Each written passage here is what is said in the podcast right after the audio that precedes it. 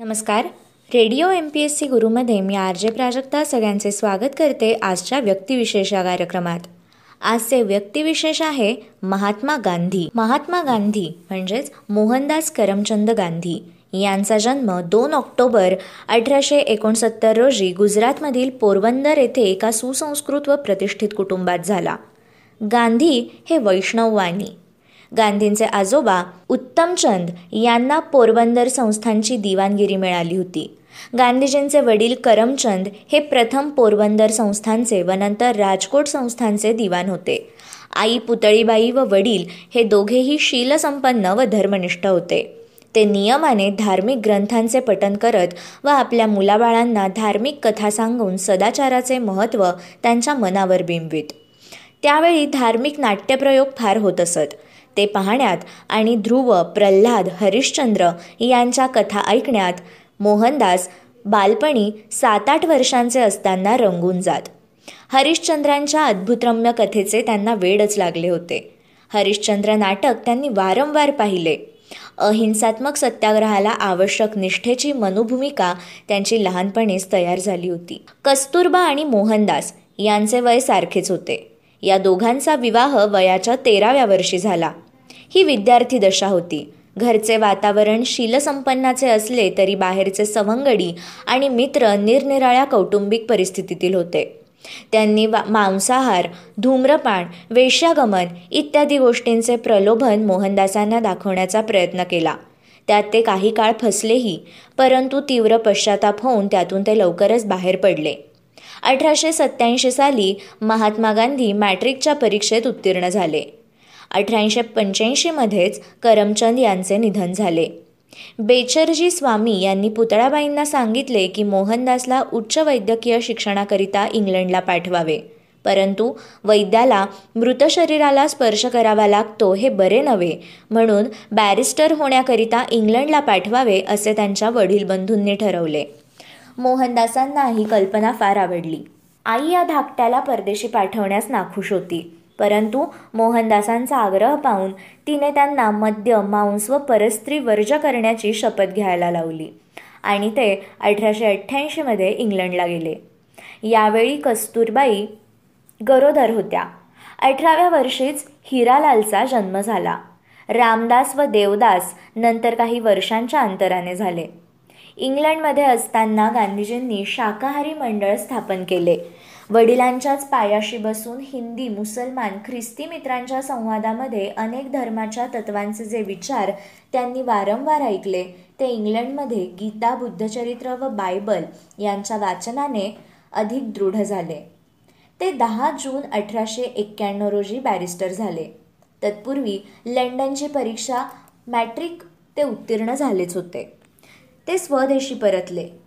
त्यातच त्यांच्या मातेचे अकाली निधन झाले होते ही गोष्ट त्यांना परतल्यावर कळली.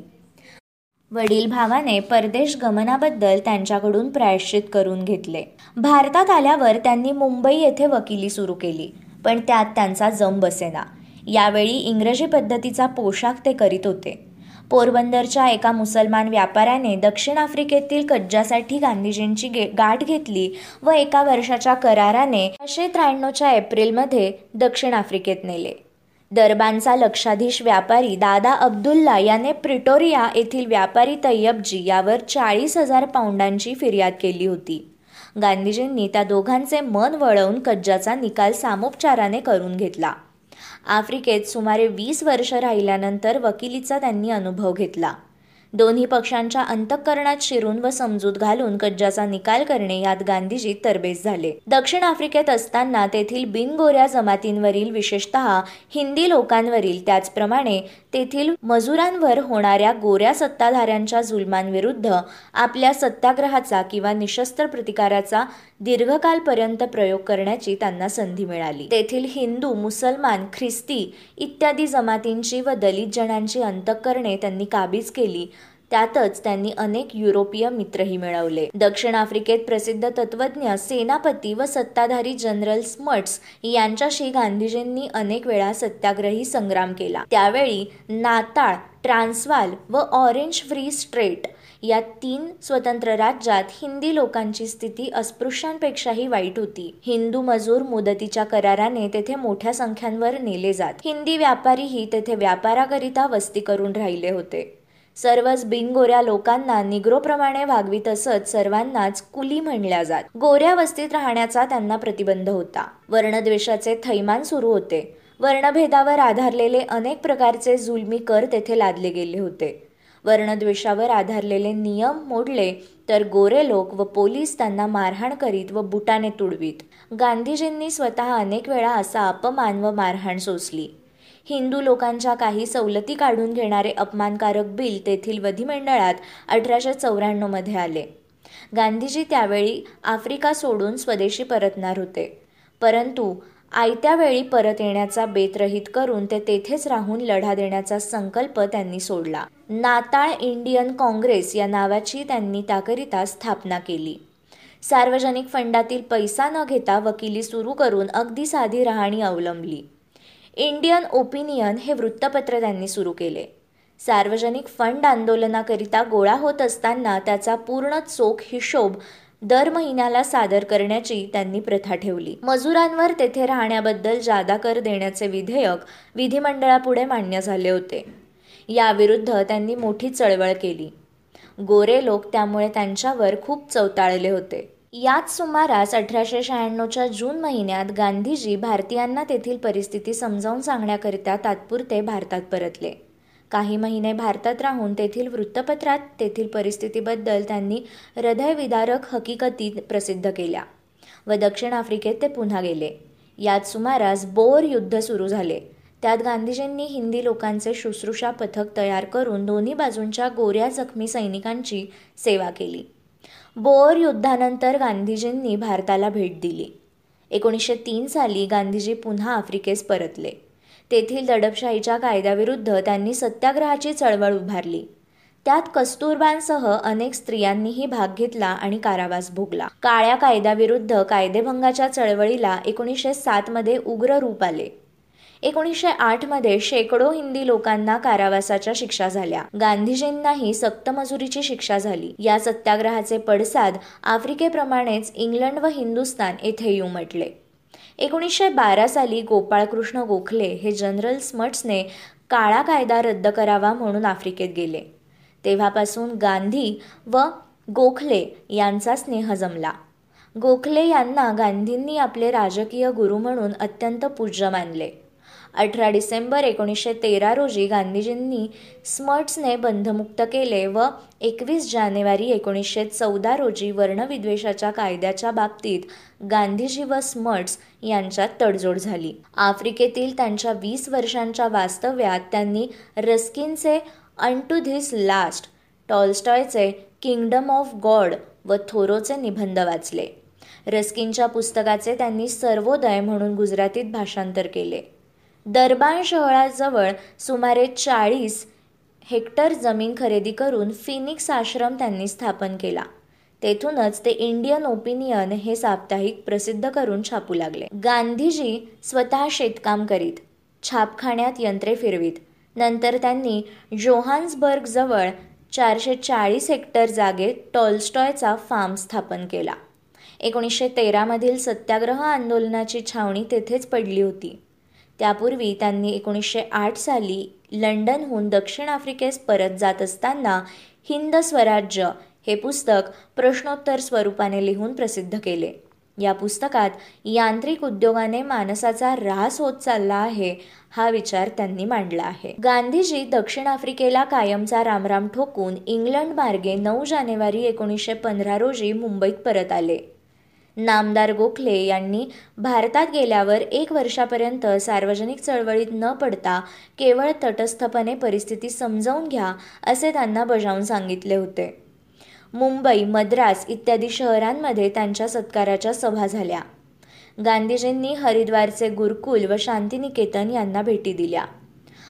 हरिद्वार येथे कांगडी गुरुकुलाचे आचार्य श्रद्धानंद यांची त्यांना गाठ पडली. त्यांनीच प्रथम गांधीजींचा महात्मा म्हणून निदर्श करून गौरव केला. अहमदाबाद येथे साबरमती तीरावर पंचवीस मे एकोणीसशे पंधरा रोजी सत्याग्रहाश्रम गांधीजी यांनी स्थापन केला. आश्रमात राहणाऱ्या एका अस्पृश्यामुळे अहमदाबाद येथील व्यापाऱ्यांनी आश्रमास देणग्या देण्याचे बंद केले. आश्रम बंद पडण्याची वेळ आली परंतु गांधीजींनी अस्पृश्यांना आश्रमात ठेवण्याचा आग्रह चालूच ठेवला. हळूहळू पुन्हा अनुदान मिळू लागले. व आश्रम स्थिरावला. विनोबा भावे काकासाहेब कालेलकर संगीतज्ञ खरे गुरुजी गोपाळराव काळे महादेवभाई देसाई जे बी कृपलानी किशोरलाल मशरूनवाला प्यारेलाल इत्यादी गांधीजींचे अनुयायी आश्रमी बनले. हा सत्याग्रहाश्रम तेव्हापासून हळूहळू भारताच्या राजकीय स्वातंत्र्याच्या आंदोलनाचे मुख्य केंद्र बनला. हिंदू विश्वविद्यालयाचा स्थापना समारंभ चार फेब्रुवारी एकोणीसशे सोळा रोजी झाला. त्या सभेत viceroy Lord Hardinge Annie Besant Hindi महाराजे त्यांच्या राण्या उच्चपदस्थ अधिकारी व अनेक पुढारी उपस्थित होते. या सभेत गांधीजींनी भाषण केले. ते म्हणाले कालच्या चर्चेमध्ये भारताच्या गरिबीबद्दल मुक्तकंठाने भाषणे झाली. पॅरिसच्या जवाहिरालाही दिपवून टाकणाऱ्या जडजवाहिरांनी मंडित राजमंडळी येथे बसलेली आहेत.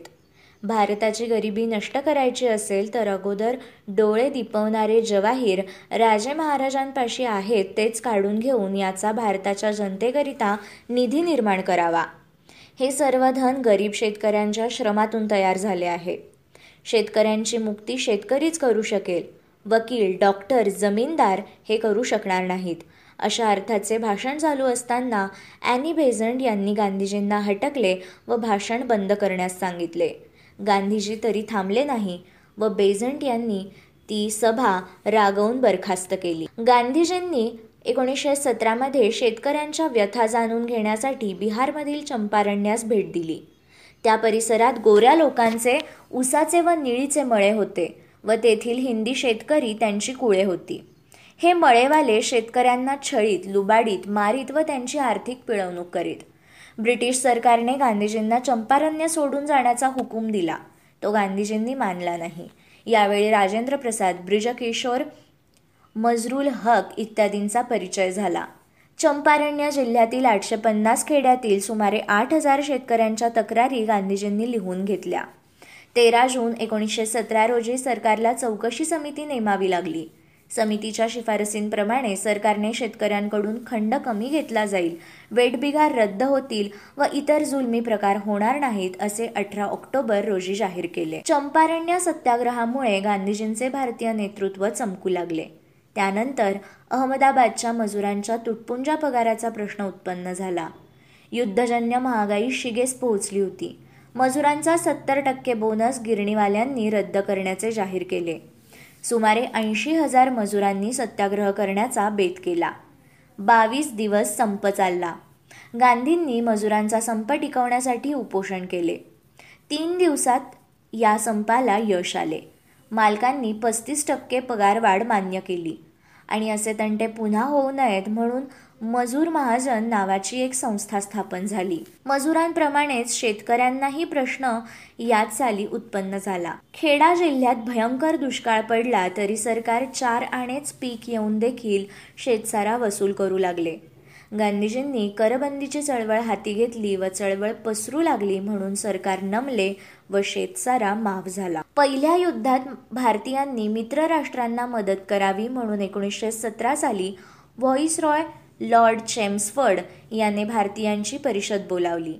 त्या परिषदेत गांधीजींनी हिंदीमध्ये भाषण करून सैन्य भरतीला पाठिंबा दिला. या बाबतीत लोकमान्य टिळकांचे असे म्हणणे होते की भारतीयांना स्वराज्याच्या अधिकारांचे आश्वासन मिळाले तरच सैन्य भरतीला पाठिंबा द्यावा. गांधीजींनी बनशर्तच पाठिंबा दिला होता.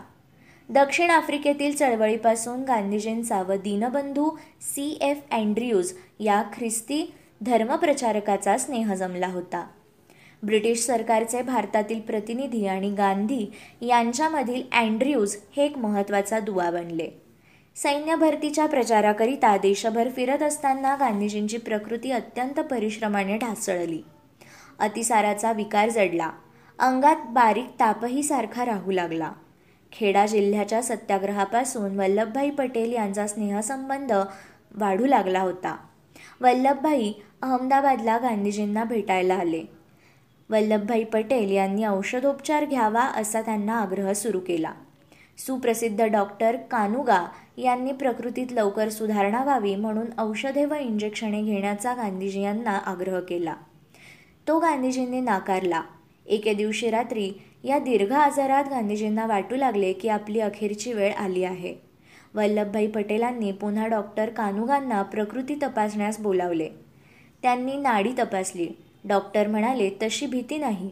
अत्यंत अशक्ततेमुळे मात्र मज्जातंतू क्षीण झाले आहेत. शेवटी एकच उपाय उपयोगी पडला. सर्व शरीराला बर्फाचा लेप केला गेला होता. गांधीजी या आजारातून बाहेर पडले. तेव्हापासून निसर्गोपचारावर त्यांची फार भिस्त. आश्रमात कोणी आजारी पडले तर उपवास व निसर्गोपचार यांच्यावर ते भर देत असत. जर्मनांचा पराभव होऊन पहिले जागतिक महायुद्ध एकोणीसशे अठरा साली संपले. ब्रिटन विजयी झाले. ब्रिटिश राज्यकर्त्यांनी मुसलमानांची खिलाफत तोडून तिचे अनेक भाग केले. भारतातील मुसलमान त्यामुळे संतप्त झाले. ब्रिटिश सरकारने मॉन्टेग्यू चेम्सफर्ड समिती भारताच्या राजकीय हक्कांसंबंधी शिफारसी करण्याकरता नेमली. त्यात स्वराज्याचे हक्क नव्हतेच. लोकप्रतिनिधींची कायदा मंडळे व द्विदल राज्यपद्धती देण्याचे मात्र ठरले. परंतु गव्हर्नरांचे व केंद्र सरकारचे वरिष्ठ अधिकार कायम ठेवले गेले. भारतात असंतोष यामुळे पसरत गेला. तो दाबून टाकण्याकरता न्यायमूर्ती रौलट यांच्या अध्यक्षतेखाली नेमलेल्या समितीच्या शिफारसींप्रमाणे दडपशाहीचा कायदा केंद्र सरकारने मंजूर केला. या कायद्याच्या विरोधात गांधीजींनी सत्याग्रहाची चळवळ उभारली. गांधीजींनी भारतभर दौरा सुरू केला. सहा एप्रिल एकोणीसशे एकोणीस रोजी देशभर हरताळ पाळण्यात आला. हिंदू व मुस्लिम यांच्यामध्ये प्रचंड एकजूट घडून आली. पंजाब सरकारने पंजाबमध्ये शिरण्याची गांधीजींना मनाई केली. पंजाब सरकारने त्यांना अटक करून परत मुंबईला पाठवले. देशभर हाहाकार उडाला. जालियनवाला बाग हत्याकांडामुळे गांधीजींनी सुरू केलेला सत्याग्रह तात्पुरता तहकूब केला गेला. काँग्रेसने पंडित मदन मोहन मालवीय मोतीलाल नेहरू चित्तरंजन दास उमर सोमानी इत्यादिकांची पंजाबात अथवा अन्यत्र झालेल्या अत्याचारांच्या चौकशीकरिता चौदा ऑक्टोबर एकोणीसशे एकवीस रोजी सरकारने लॉर्ड हंटर यांच्या अध्यक्षतेखाली पाच गोरे व तीन हिंदी गृहस्थ यांची समिती नेमली. या समितीपुढे सत्याग्रहाचे प्रवर्तक म्हणून गांधीजींची साक्ष झाली. काँग्रेस समितीने असा निर्णय दिला की लोकांना हिंसक मार्गापासून परावृत्त करण्याकरिता हरताळ पाळण्यात आला होता. सत्याग्रहाची चळवळ हे सरकारविरुद्ध बंड होते परंतु सरकारच्याही हातून अन्याय झाले अशी कबुली हंटर समितीने दिली. एकोणीसशे वीस साली नागपूर येथे काँग्रेसचे अधिवेशन भरले त्यात असहकारितेकरिता आंदोलन सुरू करण्याचा ठराव मान्य करण्यात आला. खिलाफतीचे पुनरुज्जीवन करण्याची चळवळही याच चळवळीबरोबर उभारली. देशभर सभा मिरवणुका प्रभात फेऱ्या निघू लागल्या. कायदे मंडळावर देशातील शेकडो प्रतिनिधींनी बहिष्कार घातला. हजारो लोकांनी सरकारी नोकऱ्या सोडल्या. अनेक वकिलांनी व बॅरिस्टरांनी वकिलीची कामे सोडली. परदेशी मालावर व ब्रिटिश कापडावर बहिष्कार टाकण्याचे आंदोलन देशभर पसरले. राष्ट्रीय शिक्षणाच्या खाजगी संस्था स्थापनात आल्या. परंतु ब्रिटिश सरकारने दडपशाही सुरूच ठेवली. लक्षावधी लोकांना कारावासात टाकले. गांधीजींनी असहकारितेची शेवटची पायरी म्हणून सामुदायिक कायदेभंग व करबंदी करण्याच्या चळवळीचा संकल्प सोडला. बारडोली तालुक्यात ही चळवळ सुरू करायचे ठरवले गेले. गांधीजींनी बारडोली येथेच आपला मुक्काम ठेवला. परंतु उत्तर प्रदेशात चौरी चौरा येथे दंगे होऊन लोकांनी जाळपोळ केली व त्यात पोलिसांची हत्या झाली. त्यामुळे गांधीजींनी काँग्रेसच्या मुख्य कार्यकारिणीची बारडोली येथे अकरा व बारा फेब्रुवारी एकोणीसशे बावीस रोजी बैठक बोलावून बारडोलीचा सत्याग्रह तहकूब केला. महात्मा गांधींना यानंतर दहा मार्च रोजी अहमदाबाद येथे पकडण्यात येऊन राजद्रोहाच्या आरोपाखाली सहा वर्षांच्या कैदेची शिक्षा ठोठावण्यात आली. गांधीजींनी न्यायालयापुढे आपण राजद्रोह केला हे मान्य केले व सांगितले ब्रिटिश राज्यपद्धती आणि तिचा कायदा. हा भारतीय जनतेच्या हिताच्या विरुद्ध आहे. मी बादशहाविरुद्ध अप्रिती उत्पन्न केली नाही तर ब्रिटिशांच्या राज्यपद्धतीविषयी अप्रिती उत्पन्न केली आहे. अशी अप्रिती उत्पन्न करणे हे कर्तव्य व सद्गुणाचे दर्शन मी समजतो.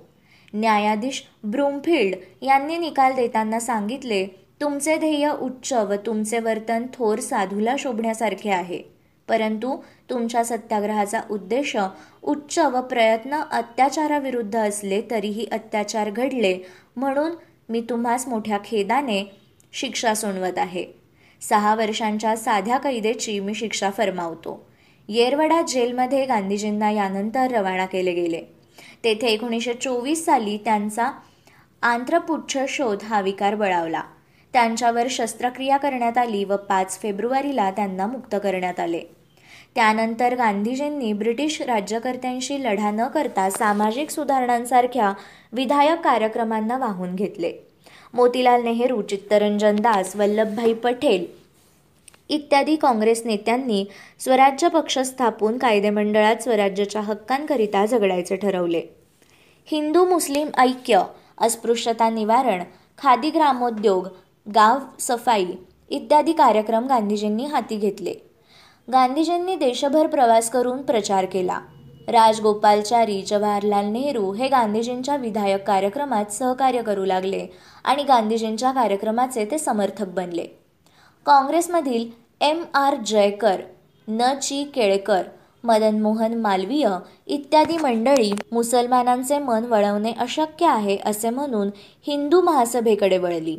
काँग्रेसमधील अनेक मुसलमान नेते बॅरिस्टर जिना सर अली इमाम यांनी डिसेंबर एकोणीसशे पंचवीसमध्ये अलीगड येथे मुस्लिम लीगचे अधिवेशन भरवून मुस्लिमांची एक राजकीय फळी उभी केली. भारतातील राजकीय असंतोष केंद्राच्या व प्रांतांच्या विधिमंडळात शिरलेल्या स्वराज्य पक्षाच्या द्वारे वारंवार प्रकट होऊ लागला. हे पाहून नवे आंदोलन उद्भवण्याच्या अगोदरच राजकीय स्वनिर्णयाचे हक्क वाढावे म्हणून ब्रिटिश राज्यकर्त्यांनी सायमन आयोग नेमण्याचे ठरवले. तीन फेब्रुवारी एकोणीसशे अठ्ठावीस रोजी सायमन आयोग मुंबई बंदरात उतरला.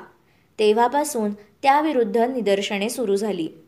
देशभर ब्रिटिश विरोधी निदर्शनांचे थैमान सुरू झाले. काँग्रेसने सायमन आयोगावर बहिष्कार घालण्याचा निर्णय घेतला होता. लाहोरला लाला लजपत राय व लखनौला जवाहरलाल नेहरू यांच्यावर उग्र निदर्शने चालू असताना लाठी हल्ला झाला. लाला लजपत राय या लाठी हल्ल्याने उत्पन्न झालेल्या दुखण्यातच कालवश झाले.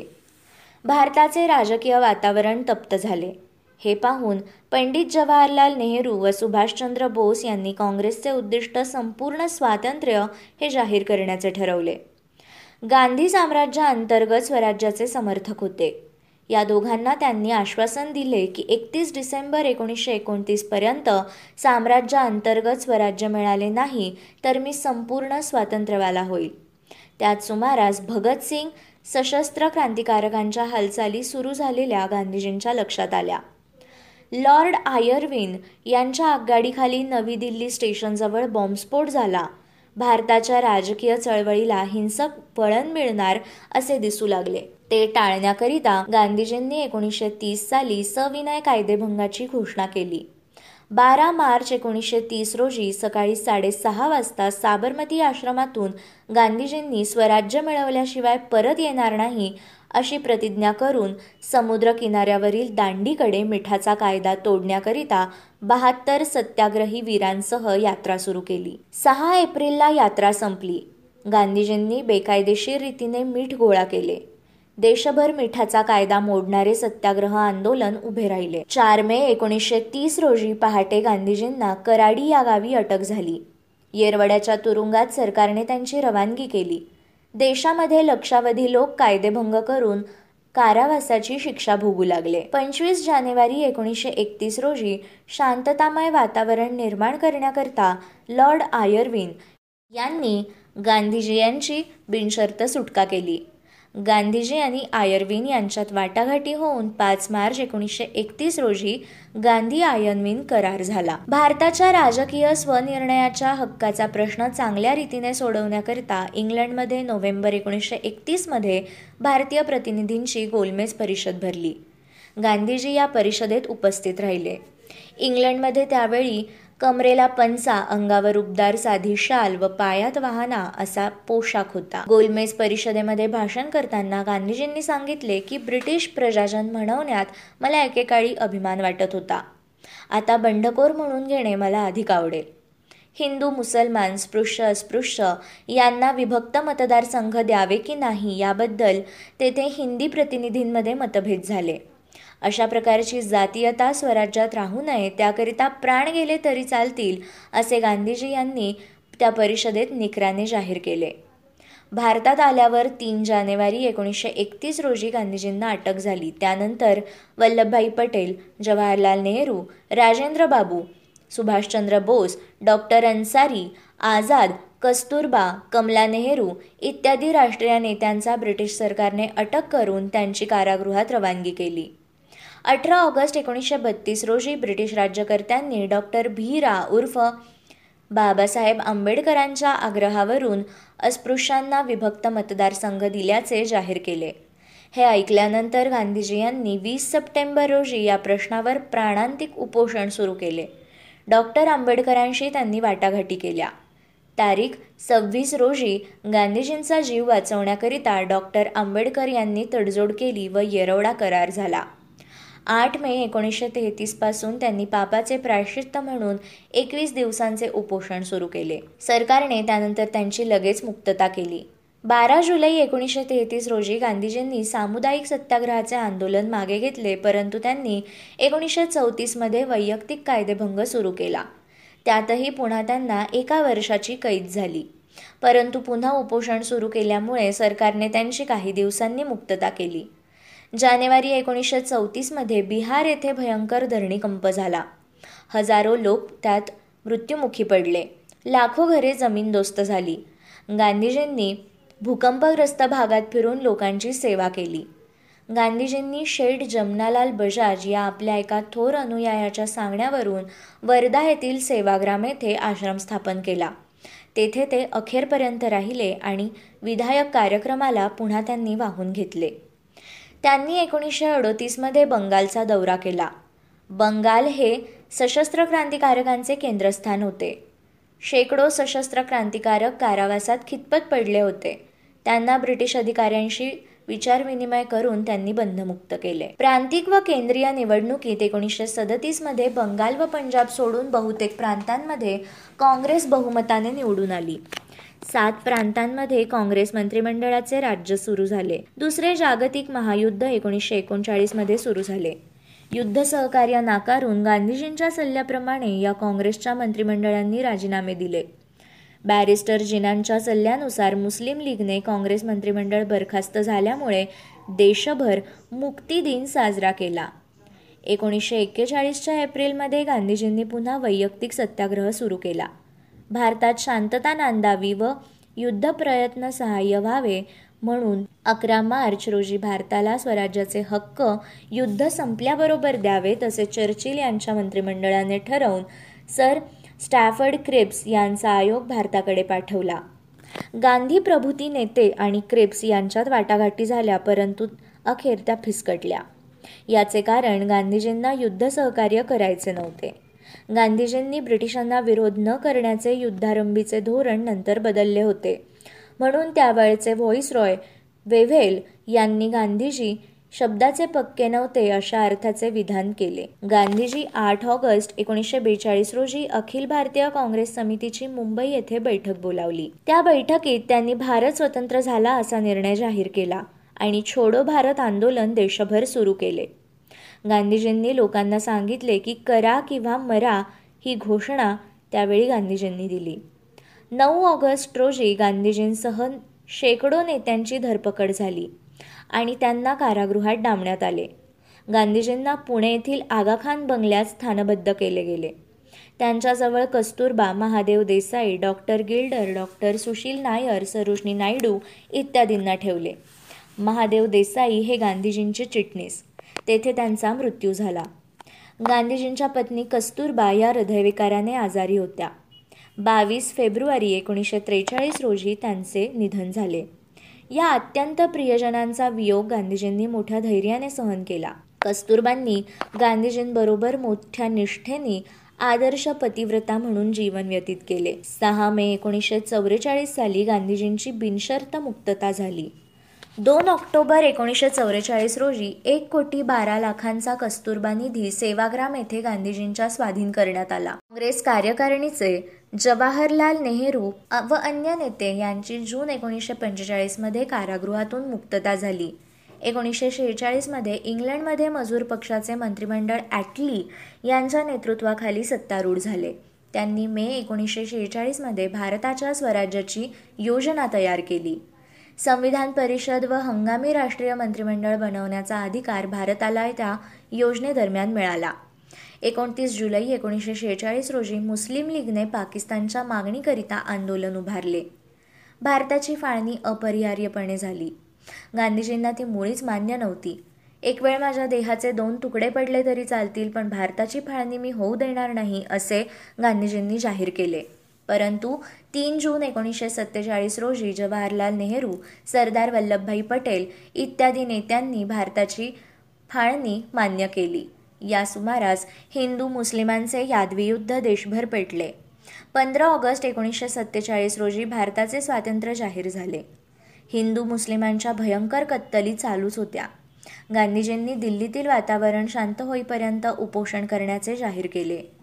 तेरा जानेवारी एकोणीसशे अठ्ठेचाळीस रोजी बेमुदत उपोषण त्यांनी सुरू केले.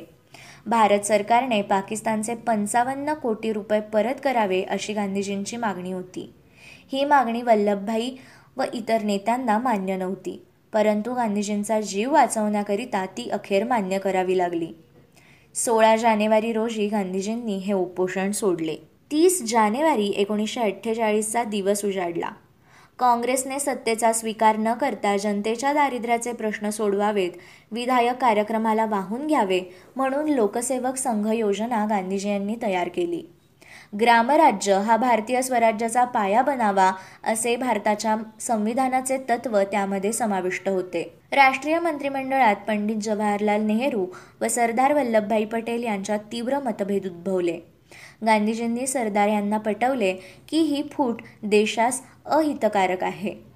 संध्याकाळी पाचच्या सुमारास बिर्ला भवनमधून गांधीजी प्रार्थनास्थानाकडे जायला निघाले. प्रार्थनास्थानाकडे जात असताना पुण्याचे नथुराम गोडसे हे नारायण आपटे या साथीदारासह त्या प्रार्थना सभेत शिरले.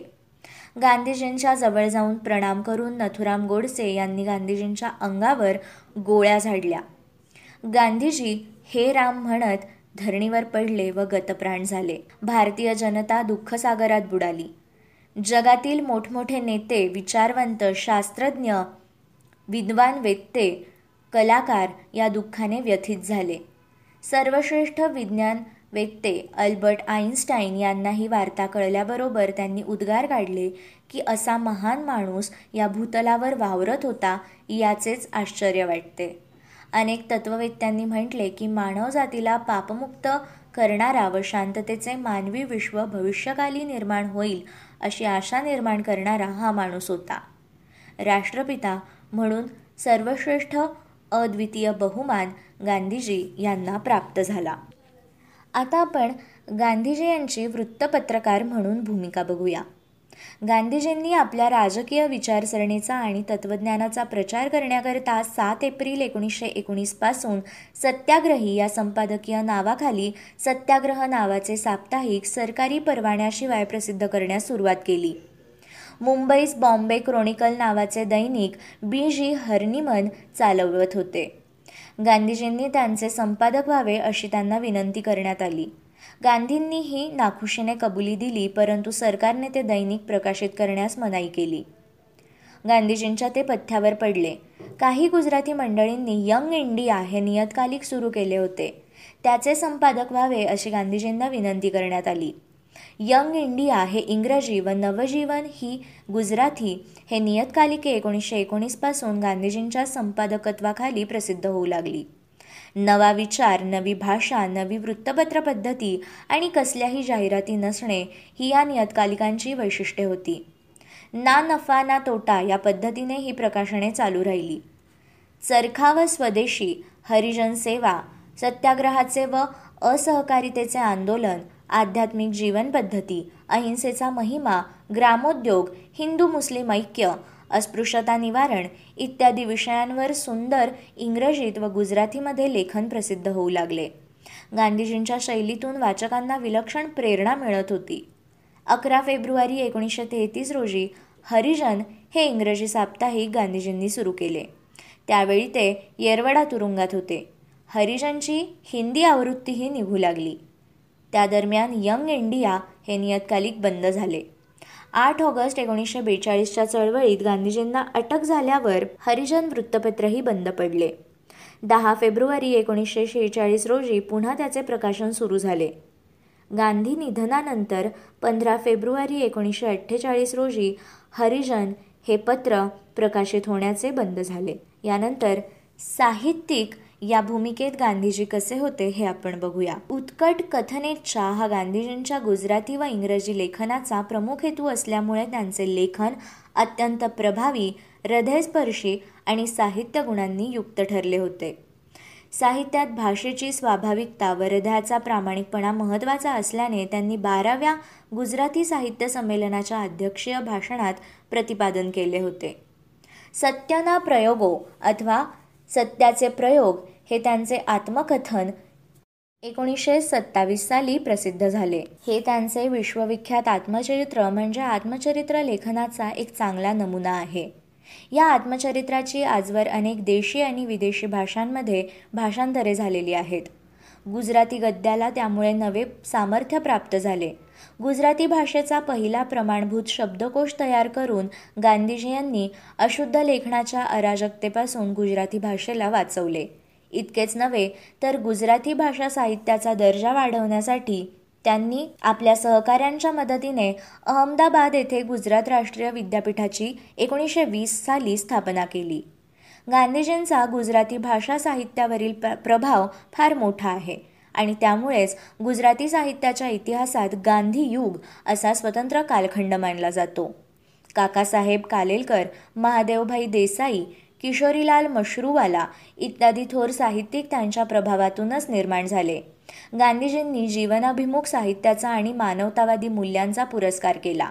त्यांनी प्रभावित होऊन सुंदरम उमाशंकर जोशी मेघाणी देवदूत धूमकेतू रमणलाल देसाई इत्यादी साहित्यिकांनी कथा काव्य कादंबरी इत्यादी प्रकारातील उत्तम साहित्य निर्मिती करून या मूल्यांचे संवर्धन केले. गांधीजी यांचे महत्त्वाचे ग्रंथ म्हणजे आफ्रिकाना सत्यग्रहणो इतिहास नातीनाशने मार्गे त्यागमूर्ती अने बिजालेखो तसेच गांधीजींनी आखरी हालक आरोग्याने चावी मूरखराज हे काही गुजराती ग्रंथ देखील लिहिले.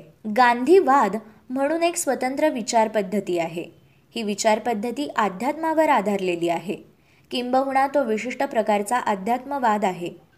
गांधीवाद ही एक जीवन पद्धती आहे असे काही गांधी अभ्यासकांचे म्हणणे आहे. गांधीवादाचा प्रभाव आधुनिक जगाच्या सामाजिक व राजकीय विचारसरणीवर पडल्याशिवाय राहत नाही. गांधीजी स्वतः मनाने पक्के हिंदू होते तरी तत्वत धर्मदृष्ट्या जगातील प्रसिद्ध धर्मांमध्ये मूलभूत ऐक्य आहे अशी त्यांची श्रद्धा होती. आणि जगातील सर्व धर्मांना व्यापणारे रहस्य आपणाला प्राप्त झाले आहे अशी त्यांची भावना होती. गांधीवाद हा धार्मिक मानवतावाद आहे.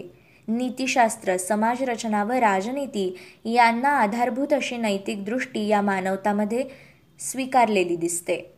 हा मानवतावाद ईश्वरनिष्ठा ही मूलभूत आहे असे मानतो. ईश्वर म्हणजे सत्य व सत्य म्हणजेच ईश्वर असे गूढवादी समीकरण गांधीजींनी मांडले आहे. ईश्वर हेच सत्य हा उपनिषदांचा व अद्वैत वेदांताचा सिद्धांत आहे. सृष्टीचे वैज्ञानिक पद्धतीने शोधलेले सत्य असा त्या सत्याचा अर्थ नाही.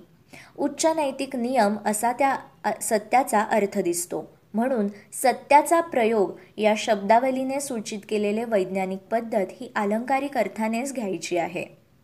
गांधीजी म्हणतात की ईश्वर हा स्वतः सिद्ध स्वयंप्रकाश व इंद्रियांच्या आणि बुद्धीच्या पलीकडचा असल्यामुळे बुद्धिवादाच्या कसोट्या त्याला लागू पडत नाही. तो अनुभव सिद्ध आहे. हा अनुभव तपश्चर्येने व वैराग्याने येतो. ज्यांचे अंतकरण शुद्ध झाले आहे त्यांनाच म्हणजे तुलसीदास चैतन्य रामदास तुकाराम यांच्यासारख्या भक्तांना ईश्वराचा अनुभव येतो. ईश्वर हा सर्वांचा अंतरात्मा आहे जीवात्मा त्याचा अंश आहे. अहंकाराचा त्याग केला स्वतःला शून्य केले की तोच राहतो. ईश्वर हाच सत्य असल्यामुळे अन्य जग मिथ्या आहे. सर्व प्राण्यांमध्ये एकच प्राण किंवा एकच जीव आहे आणि तोच ईश्वर आहे असे गांधीजींचे विचार होते. अहिंसा हा आपल्या मानववंशाचा जीवनधर्म आहे असे गांधीजी यांनी सांगितले होते. शरीर असेपर्यंत कमीत कमी हिंसा म्हणजे अहिंसा असा अर्थ त्यांना अभिप्रेत होता. अहिंसेचा व सत्याचा सिद्धांत गांधीजींनी राजकीय व सामाजिक क्षेत्रामध्ये मोठ्या निष्ठेने आणला. त्याला ते सत्याग्रह म्हणतात. शुद्ध साध्याकरिता शुद्ध साधनेच उपयोगी पडतात. शुद्ध साध्याकरिता अशुद्ध साध्य साधने वापरल्यास साध्य ही अशुद्ध बनते व जवळ आलेले साध्य दूर जाते म्हणून सत्याग्रहच हे शुद्ध साधन आहे असे त्यांचे म्हणणे होते. गांधीजींचा ब्रह्मचर्याचा सिद्धांत हा अहिंसेचाच उपसिद्धांत आहे. इंद्रियांवर संभोगावर विजय मिळवल्याशिवाय निस्वार्थता प्राप्त होत नाही. निस्वार्थता असेल तरच अहिंसा साधते असे त्यांचे म्हणणे होते. सत्य व अहिंसा या दोन नैतिक तत्वांवर आधारलेल्या रस्किनच्या पुस्तकावरून सुचलेला गांधींचा सर्वोदयवाद हे सामाजिक राजकीय व आर्थिक तत्वज्ञान आहे. आर्थिक समता मानवी ऐक्याच्या तत्वावर विकसित करणे ही ऐतिहासिक प्रगतीची गरज आहे असे गांधीजी मानत. आणि त्याचे साधन सत्याग्रह आहे असे त्यांचे म्हणणे होते. शांततापूर्ण मार्गाने सामाजिक विकास घडवून आणणे यावर गांधीजींचा मुख्य भर होता. एकोणीसाव्या शतकातील युरोपीय किंवा पश्चिमी क्रांतीत उत्पन्न झालेल्या सामाजिक अनिष्टांची प्रतिक्रिया म्हणून गांधीजी यांनी आपले निराळे आर्थिक धोरण ती अनिष्टे टाळण्याकरिता प्रतिपादले होते. औद्योगिक क्रांतीने शहरांची राक्षसी वाढ झाली ग्रामीण जीवन विस्कळीत झाले रेल्वे वगैरे वेगवान साधनांनी रोगांचा फैलाव होऊ लागला. हस्तव्यवसाय बुडाले. बेकारांची संख्या अनावरपणे वाढू लागली व भांडवलदार वर्ग मजुरांची पिळवणूक अधिकाधिक करू लागला. त्यामुळे गरीब श्रीमंत हा भेद अत्यंत तीव्र झाला. हस्तव्यवसाय सुटल्याने माणसांचे आरोग्य बिघडू लागले. माणसांना आधिभौतिक भोग हेच मुख्य श्रेय वाटू लागले व समाधानी वृत्ती नष्ट होऊन माणूस यंत्रांचा दास झाला. औद्योगिक क्रांती झालेल्या राष्ट्र मागासलेल्या राष्ट्रांवर साम्राज्य पसरवू लागली आणि मागासलेपण आणि मागासलेल्या राष्ट्रांची सांस्कृतिक दुरावस्था वाढली. तसेच आर्थिक दुर्गती होत गेली याची तीव्र जाणीव होऊन गांधीजींनी नवीन आर्थिक धोरण सांगितले. निसर्गातील जी संपत्ती माणसाला निय निरंतर प्रयत्न करून चिरंतन कालापर्यंत लाभेल तिच्याच आधारावर उद्योग चालवले पाहिजेत असे त्यांचे म्हणणे होते.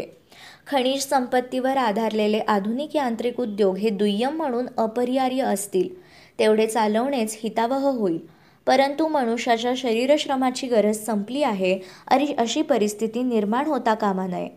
ग्रामसंस्था कायम टिकेल व शहरे वाढणार नाहीत अशी अर्थव्यवस्था पाहिजे ती कुटीर उद्योगांवरच टिकू शकेल असे तत्व गांधीजींनी मांडले. औद्योगिक क्रांतींमुळे शहरांची भरभराट होत असतानाच ती थांबली पाहिजे. आधुनिक वैज्ञानिक शोधांवर आधारलेली आर्थिक क्रांती ही जगातील संपन्न राष्ट्रांची युद्धखोरी वाढवत आहे.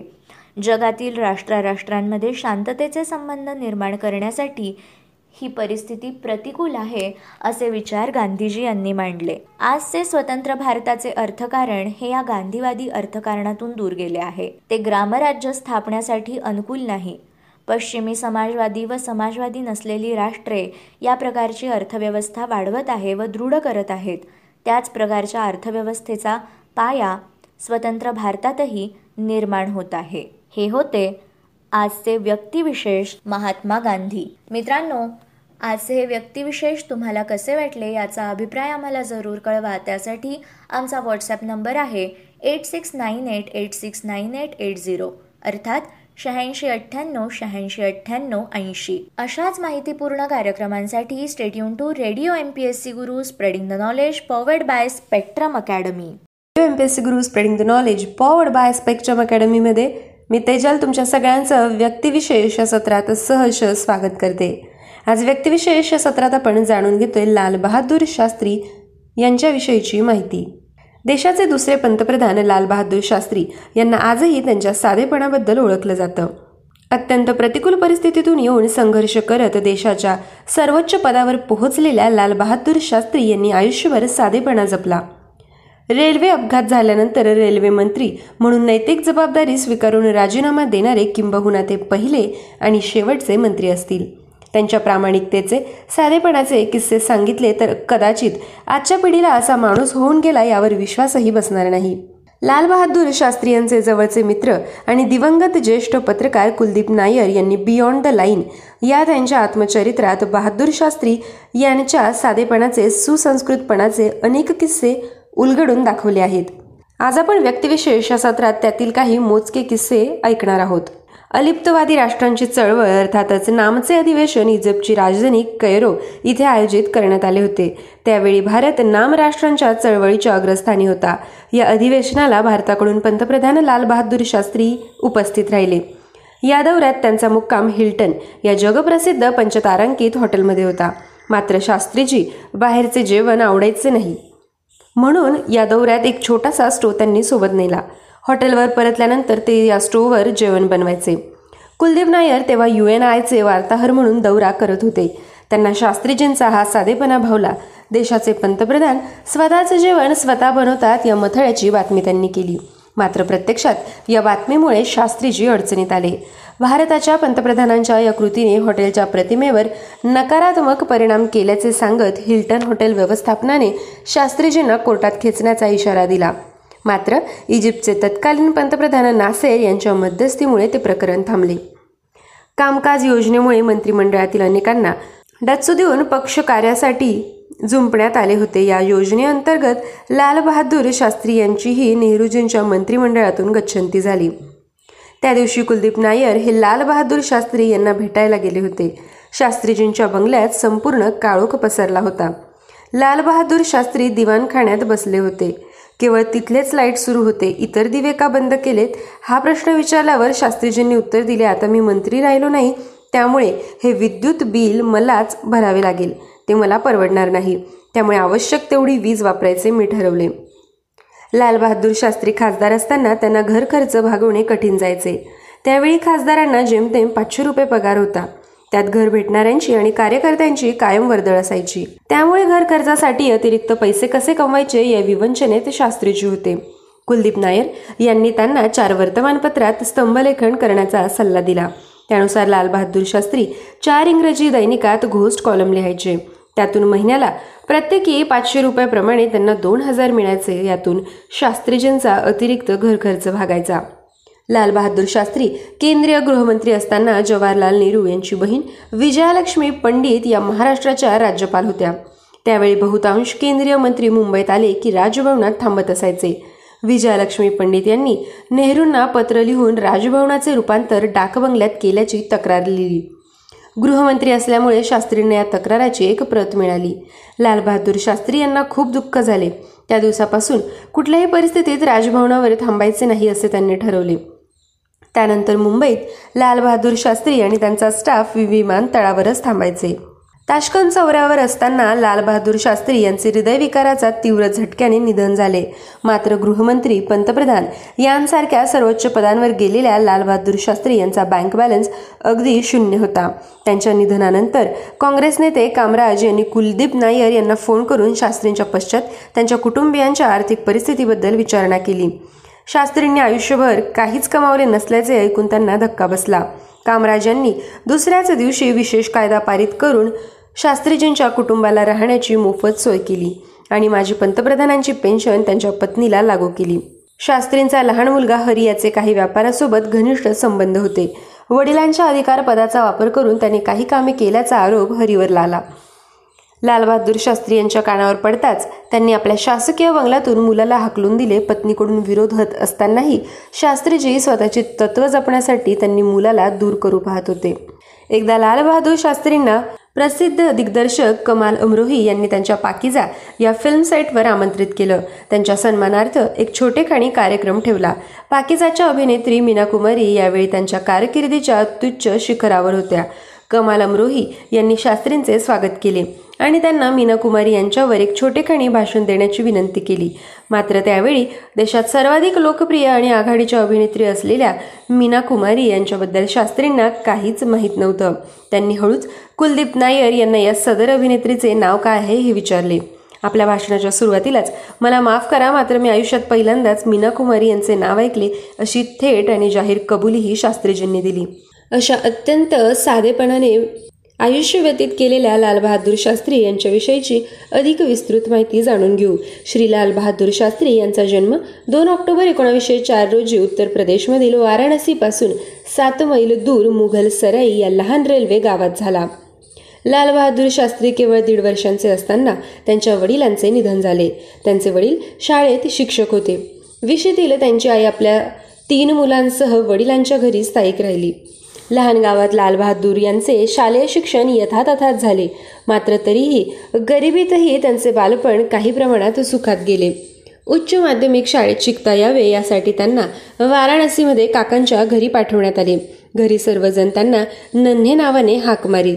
ते कित्येक वैल अनवाणी चालत शाळेला जायचे. कडक उन्हाळ्यातही तापलेल्या रस्त्यावरून ते शाळेत जायचे. वयात आल्यावर लालबहादूर शास्त्री यांना परकीयांच्या गुलामीमधून देशाला मुक्त करण्याच्या लढाईंमध्ये रुची निर्माण झाली. मात्र ब्रिटिश राजवटीला पाठिंबा देणाऱ्या भारतीय राजांची महात्मा गांधी यांनी केलेल्या निंदेमुळे ते अत्यंत प्रभावित झाले.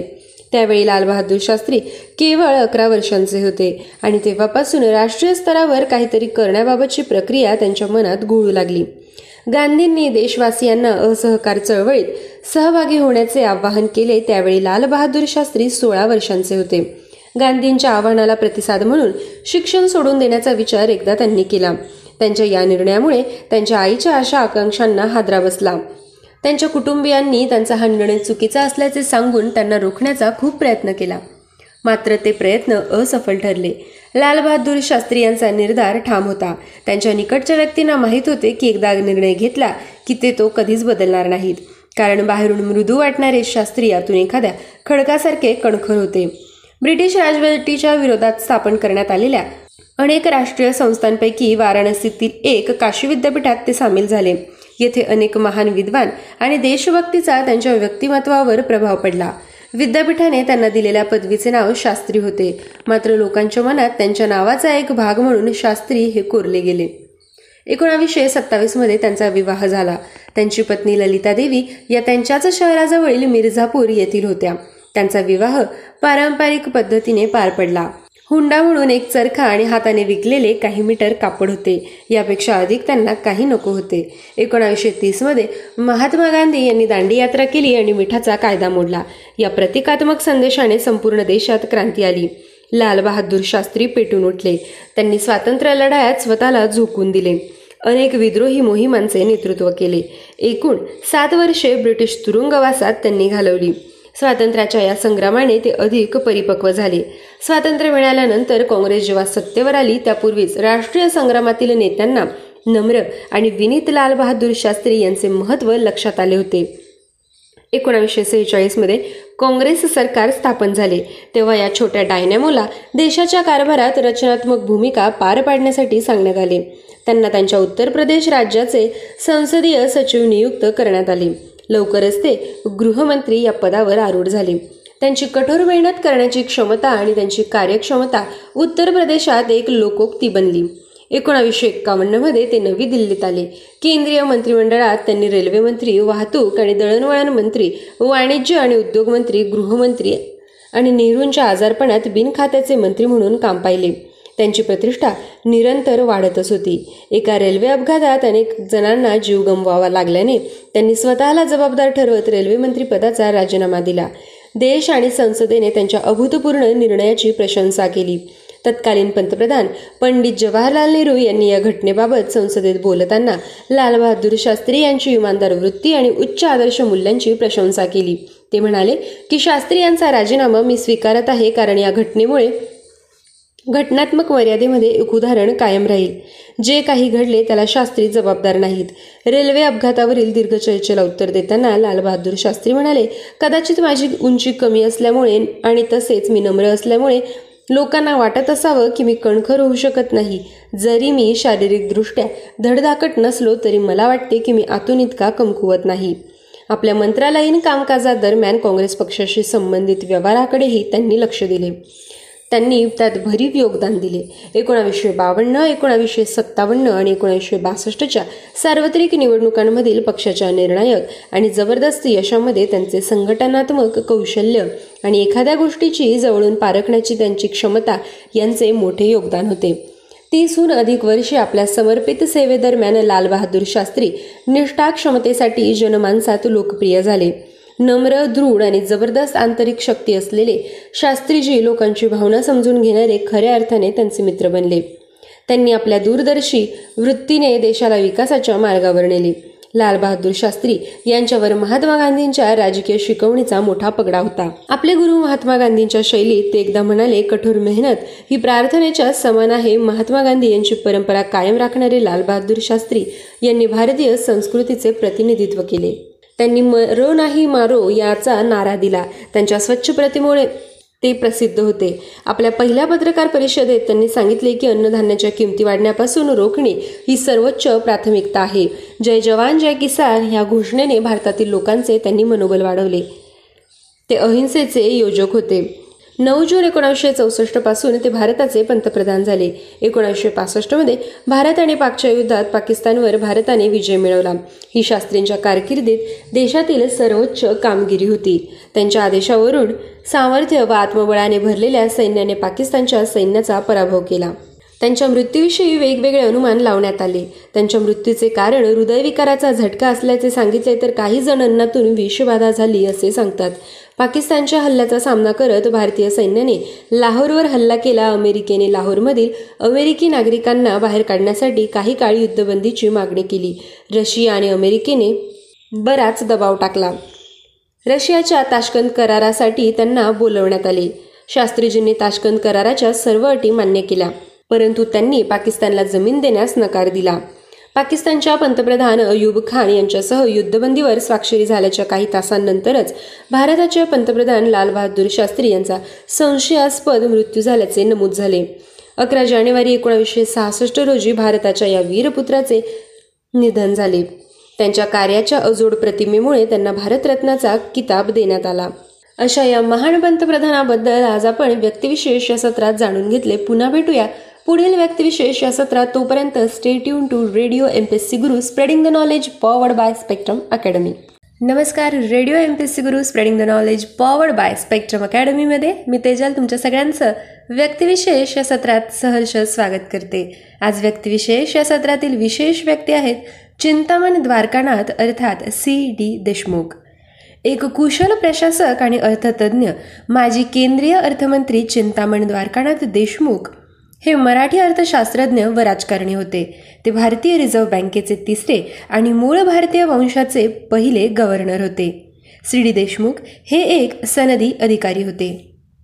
स्वातंत्र्यापूर्वी आणि त्यानंतर प्रशासनात अनेक पदांवर त्यांनी कामे केली. ते एकोणावीसशे एकोणचाळीस साली भारतीय रिझर्व्ह बँकेच्या सेवेत अधिकारी म्हणून रुजू झाले. गव्हर्नर पदावर नियुक्ती होण्यापूर्वी ते रिझर्व्ह बँकेतच आधी सचिव म्हणून आणि पुढे डेप्युटी गव्हर्नर म्हणून एकोणावीसशे एक्केचाळीस ते एकोणावीसशे त्रेचाळीसमध्ये कार्यरत होते. एकोणावीसशे त्रेचाळीस ते एकोणावीसशे एकोणपन्नास या काळात चिंतामणराव भारतीय रिझर्व्ह बँकेचे गव्हर्नर म्हणून कार्यरत होते. दिनांक एक जानेवारी एकोणावीसशे एकोणपन्नास रोजी रिझर्व्ह बँकेचे राष्ट्रीयकीकरण त्यांच्याच कार्यकाळात झाले. एकोणावीसशे पन्नास ते एकोणावीसशे छप्पन्न या काळात चिंतामणराव स्वतंत्र सार्वभौम भारताचे पहिले अर्थमंत्री होते. संयुक्त महाराष्ट्र चळवळीच्या काळात केंद्रीय मंत्रिमंडळातून राजीनामा देऊन चिंतामणराव बाहेर पडले. त्यांनी इम्पिरियल बँकेचे राष्ट्रीयकीकरण आयुर्विमा व्यवसायाचे राष्ट्रीयकीकरण ग्रामीण पतपुरवठा सर्वेक्षण याबाबतीत महत्त्वपूर्ण पावले उचलली. भारतातील नियोजनबद्ध विकासाचा पाया चिंतामणराव यांनी घातला. त्यांच्या योगदानाबद्दल एकोणावीसशे चौवेचाळीस साली त्यांना सर किताब अर्थात नाईटहूड बहाल करण्यात आला. ते सुप्रसिद्ध स्वातंत्र्य सेनानी आणि सामाजिक कार्यकर्त्या दुर्गाबाई देशमुख यांचे पती होते. त्यांनी आंतरराष्ट्रीय नाणेनिधी व जागतिक बँकेवर भारताचे प्रतिनिधी म्हणून काम पाहिले. विद्यापीठ अनुदान मंडळाचे अध्यक्ष म्हणूनही त्यांनी काम पाहिले. सरकारकडून त्यांना पद्मभूषण पदवी प्रदान करण्यात आली. देशातील आणि परदेशातील अनेक विद्यापीठांनी त्यांना सन्माननीय डॉक्टरेट पदवी प्रदान केली. ते संस्कृतचे गाढे अभ्यासक होते. रायगड जिल्ह्याचे भूमिपुत्र आणि भारताचे पहिले अर्थमंत्री सी डी देशमुख यांच्या जीवनाचे पैलू नव्या पिढीला समजावेत यासाठी रायगड जिल्ह्यातील रोहा नगरपालिकेने त्यांचे स्मारक रोहा येथे दोन हजार तेरा साली उभारले. सी डी देशमुख यांनी इंग्लंडमधील केम्ब्रिज विद्यापीठातून शिक्षण घेतले. त्यांचे बालपण रायगड जिल्ह्यातील तळे येथे गेले. त्या काळात अत्यंत प्रतिष्ठेच्या असलेल्या जगन्नाथ शंकरशेठ संस्कृत शिष्यवृत्तीचे चिंतामणराव देशमुख सर्वप्रथम विजेते होते. इंडियन सिव्हिल सर्व्हिस या परीक्षेत एकोणावीसशे अठरा साली सर्वात अधिक गुण मिळवणारे ते पहिले भारतीय ठरले. हा विक्रम नंतर कुणीही भारतीय मोडू शकला नाही. उत्तम प्रशासकीय सेवेबद्दल मॅक्सेसे हे आंतरराष्ट्रीय स्तरावरील प्रतिष्ठेचे पारितोषिक एकोणावीसशे एकोणसाठ साली त्यांना मिळाले. भारताच्या पहिल्या पंचवार्षिक योजनेचे चिंतामणराव शिल्पकार होते. सी. डी. देशमुख यांच्या रोहा येथील स्मारकात त्यांच्या दुर्मिळ छायाचित्रांचे संकलन करून त्यांचा जीवनपट उलगडण्यात आला आहे. भारतीय रिझर्व्ह बँकेचे पहिले गव्हर्नर म्हणून त्यांनी स्वाक्षरी केलेल्या नोटाचे दुर्मिळ फोटोही या स्मारकात प्रदर्शित करण्यात आले आहेत. त्या काळात रिझर्व्ह बँक पाकिस्तान आणि बर्मा या देशांसाठी नोटा छापत असे. त्यामुळे सी डी देशमुखांच्या स्वाक्षरी असलेल्या दुर्मिळ नोटांची छायाचित्रे या प्रदर्शनात मांडण्यात आल्या आहेत. त्यांच्या शैक्षणिक पदव्या त्यांना मिळालेला मॅगसेसे पुरस्कारही स्मारकात ठेवण्यात आला आहे. सी डी देशमुखांच्या जीवनातील सुरुवातीचा काही काळ सोडला तर त्यांचे बहुतांशी वास्तव्य हे दिल्ली आणि मुंबईत होते. त्यामुळे सी डी देशमुखांच्या आयुष्यातील विविध घटनांची छायाचित्रे गोळा करणे हे मोठे आवाहन होते. मात्र दिल्लीतील इंडिया इंटरनॅशनल सेंटरचे मोठे सहकार्य लाभल्याने या स्मारकात त्यांच्या दुर्मिळ घटकांचा संग्रह करता आला. सी डी देशमुख यांनीच स्थापन केलेल्या या संस्थेत त्यांची आठशेहून अधिक दुर्मिळ छायाचित्रे होती. त्यातील निवडक छायाचित्रे संस्थेने स्मारकासाठी उपलब्ध करून दिली. त्यामुळे स्मारक खऱ्या अर्थाने साकार होऊ शकले. आणि यामुळे या भव्य स्मारकाच्या माध्यमातून सी डी देशमुखांच्या आठवणींना उजाळा देण्यात येतोय. स्मारकात एका भव्य ग्रंथ दालनाची उभारणी देखील करण्यात आली आहे. तरुणांना स्पर्धा परीक्षेत भाग घेता यावा यासाठी उपयुक्त पुस्तकांचे दालन उपलब्ध करून देण्यात आले आहे. सी. डी. देशमुख यांच्यासारख्या राजकारणी व उत्तम प्रशासकाच्या कार्यांची प्रेरणा इतरांना मिळावी हाच या स्मारकामागचा उद्देश होता. परंतु या स्मारकाप्रमाणेच नाते येथील त्यांच्या वास्तुस्थळास देखील डागडुजीचा हातभार मिळाल्यास सी. डी. देशमुख यांना भारतीयांकडून वंदना दिली जाईल. आज व्यक्तिविशेष या सत्रात आपण सी डी देशमुख यांच्याविषयीची माहिती जाणून घेतली. पुन्हा भेटूया पुढील व्यक्तिविशेष या सत्रात. तोपर्यंत stay tune to radio M P S C Guru spreading the knowledge powered by Spectrum Academy आमच्या कार्यक्रमांचा फीडबॅक कळवण्यासाठी आमचा व्हॉट्सअप क्रमांक आहे eight six nine eight eight six nine eight eight zero अर्थात शहाऐंशी अठ्ठ्याण्णव शहाऐंशी अठ्ठ्याण्णव ऐंशी. धन्यवाद.